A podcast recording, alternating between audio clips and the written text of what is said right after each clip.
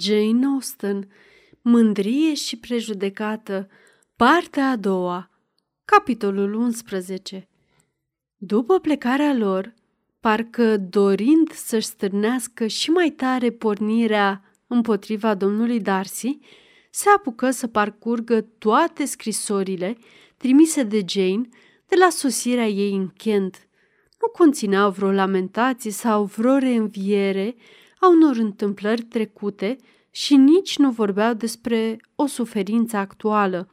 Dar în toate și în aproape fiecare rând se putea întrezări absența acelei veselii care o caracteriza și care, pornind dintr-o seninătate a minții și o împăcare cu sine, revărsate cu bunătate asupra celorlalți, fusese rareori umbrită.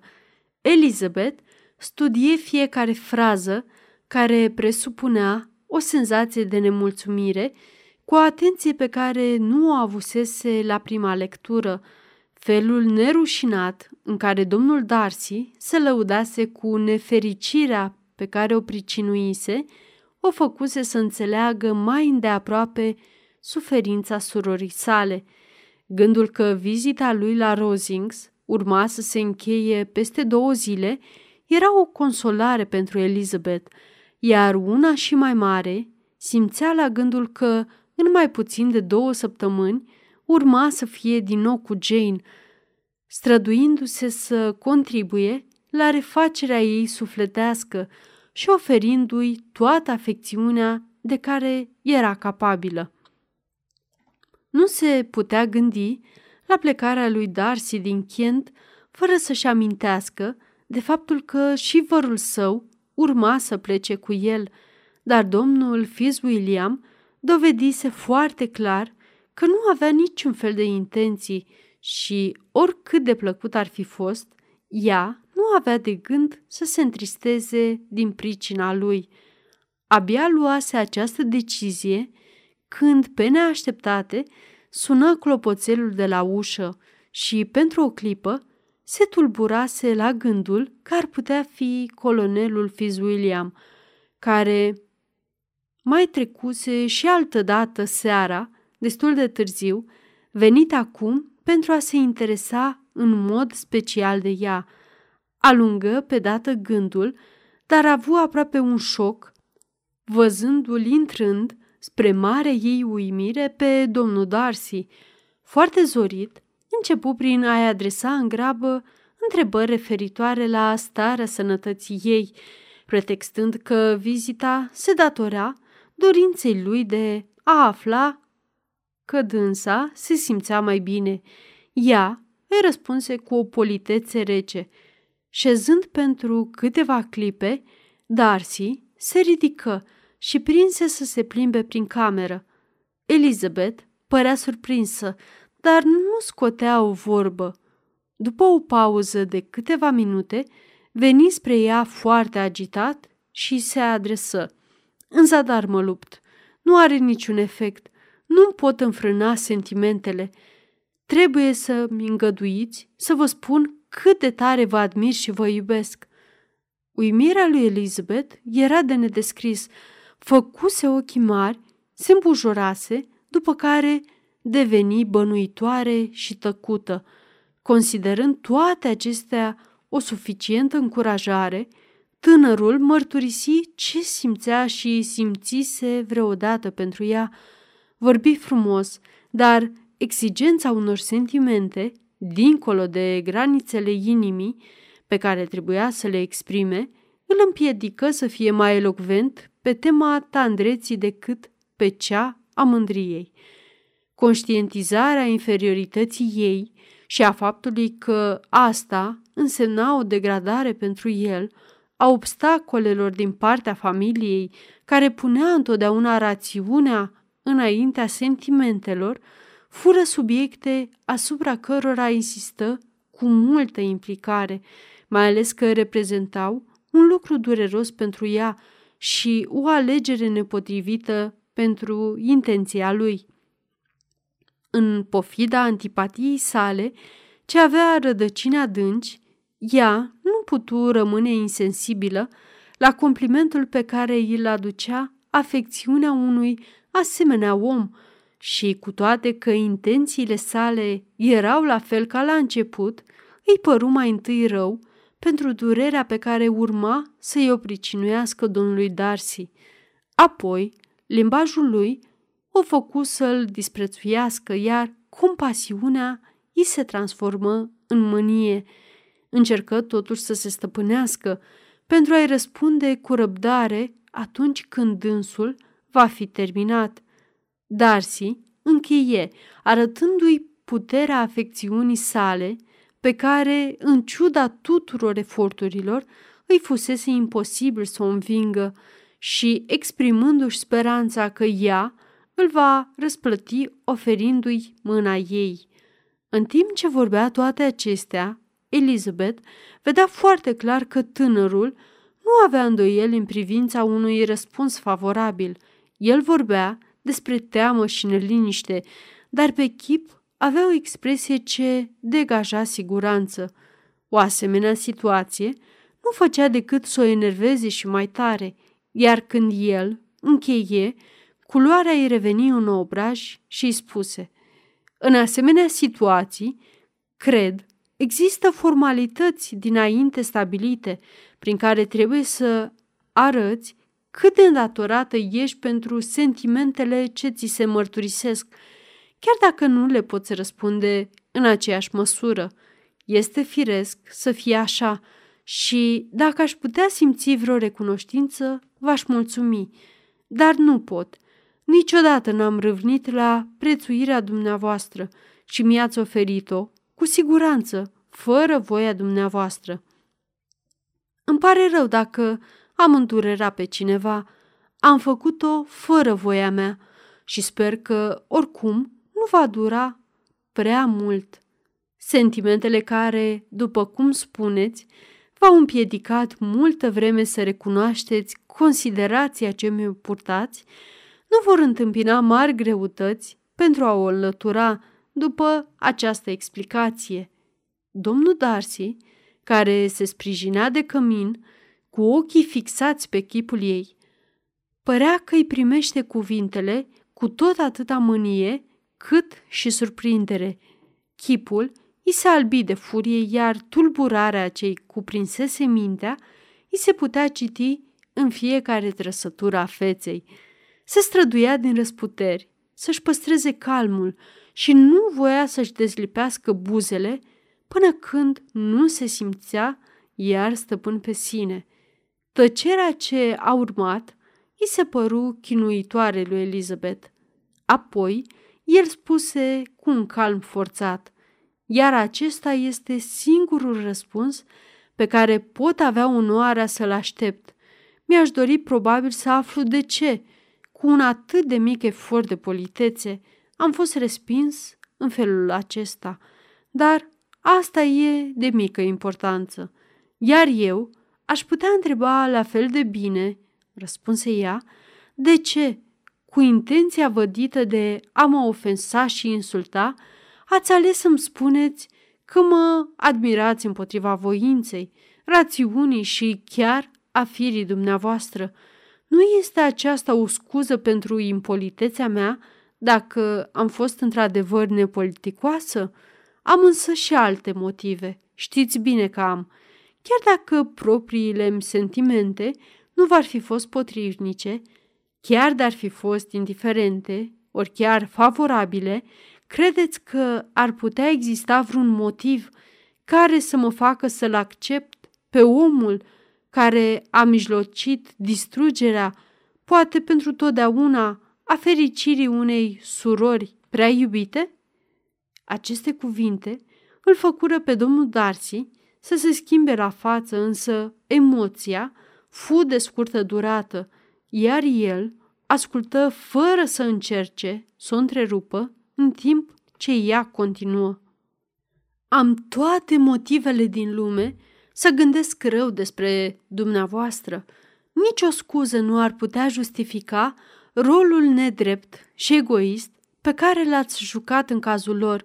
Să nu îndrăzniți, fiindcă nu puteți nega faptul că ați fost principalul dacă nu singurul vinovat de despărțirea celor doi, expunându-l pe unul dintre ei, criticilor semenilor, pentru capriciile și instabilitatea sa, iar pe celălalt râsului public pentru speranțele deșarte și aruncându-i pe amândoi într-o suferință dintre cele mai cumplite.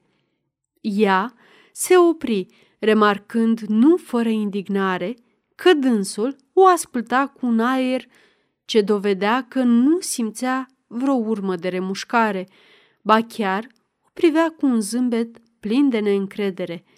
"Puteți nega o asemenea faptă?" repetă ea. Cu un calm controlat, el îi răspunse: "Nu intenționez să neg că am făcut tot ce mi-a stat în putință ca să-l despart pe prietenul meu de sora dumneavoastră sau să mă bucur de succesul meu. Cu el am fost mai atent decât cu mine însumi." Elizabeth primi cu dispreț remarca lui politicoasă, dar sensul ei nu-i scăpă, deși nu era de natură să o împace. "Mă tem că acesta nu este singurul motiv", continuă ea, "pe care se bazează antipatia mea. Sentimentele mele fuseseră decise cu mult înaintea acestui eveniment. Cu câteva luni înainte, domnul Wickham îmi vorbise despre caracterul dumneavoastră." "Ce aveți de spus în cazul acesta? Prin ce act imaginar de prietenie vă puteți apăra în situația de care v-am vorbit? Sau prin ce falsă imagine i-ați putea convinge pe ceilalți în această chestiune? Arătați un viu interes față de problemele acestui domn", spuse Darcy, pe un ton mai puțin liniștit și mult mai aprins la față. "Cine ar putea să nu fie interesat atâta vreme cât a aflat necazurile prin care a trecut?" "Necazurile lui", repetă Darcy pe un ton disprețuitor, "da, necazurile lui au fost într-adevăr foarte mari și acest lucru vi se datorează", explică Elizabeth cu convingere. "Dumneavoastră l-ați adus la starea de sărăcie actuală, o sărăcie relativă, desigur. L-ați lipsit de avantajele care știați că îi fuseseră destinate. L-ați lipsit în anii cei mai frumoși din viață de acea independență pe care i-o datorați și pe care o merita. Dumneavoastră ați făcut toate acestea și cu toate acestea vă permiteți să-i tratați nenorocirea cu dispreț și să-l ridiculizați." "Și aceasta", strigă Darcy, în timp ce se prăbușea încăperea cu pași repezi, "este părerea dumneavoastră despre mine. Aceasta este prețuirea pe care mi-o acordați. Vă mulțumesc pentru explicațiile detaliate pe care mi le-ați oferit.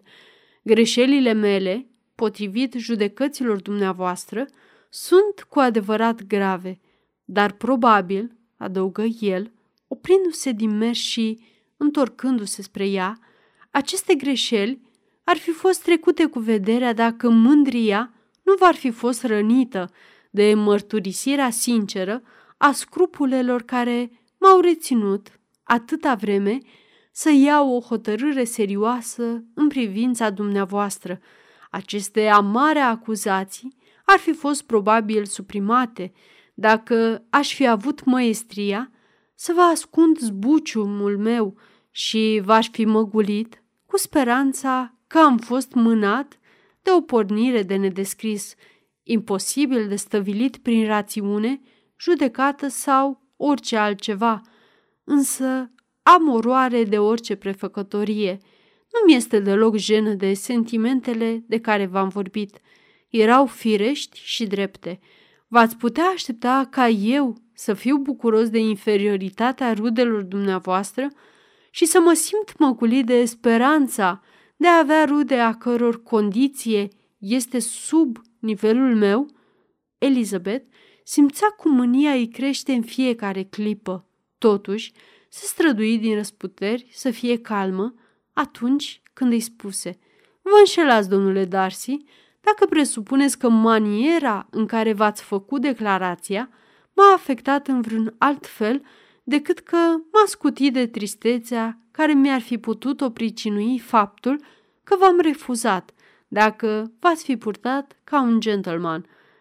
Îl văzut tresărind la vorbele acestea, dar cum nu spuse nimic, ea adăugă: nu mi-ați fi putut face o cerere în căsătorie în niciun alt mod care să mă facă să o accept. Uimirea lui era din nou evidentă și o privi cu o expresie în care se amestecau neîncrederea și ofensa. Chiar de la început, continuă ea, aș putea spune, din prima clipă în care v-am cunoscut, manierele dumneavoastră m-au convins de aroganța, înfumurarea și disprețul egoist față de ceilalți, ceea ce a constituit baza dezaprobării mele, pe care evenimentele care s-au succedat au clădit o antipatie puternică, iar la mai puțin de o lună, după ce v-am cunoscut, am simțit că sunteți ultimul bărbat din lume cu care m-aș putea lăsa convinsă să mă căsătoresc. Ați spus destul, doamnă, vă înțeleg perfect sentimentele și nu-mi rămâne decât să mă simt rușinat de ale mele. Iertați-mă că v-am răpit atâta timp și primiți, vă rog, din partea mea, cele mai sincere urări de sănătate și fericire. Și spunând acestea, ieși în grabă din încăpere, iar Elizabeth îl auzi în clipa următoare, deschizând ușa de la intrare și părăsind casa. Tulburarea ce se produsese în mintea ei era extrem de dureroasă. Nu se mai putea ține pe picioare și, din cauza slăbiciunii, se așeză și plânse timp de o jumătate de oră. Uimirea ei creștea pe măsură ce se gândea la cele întâmplate.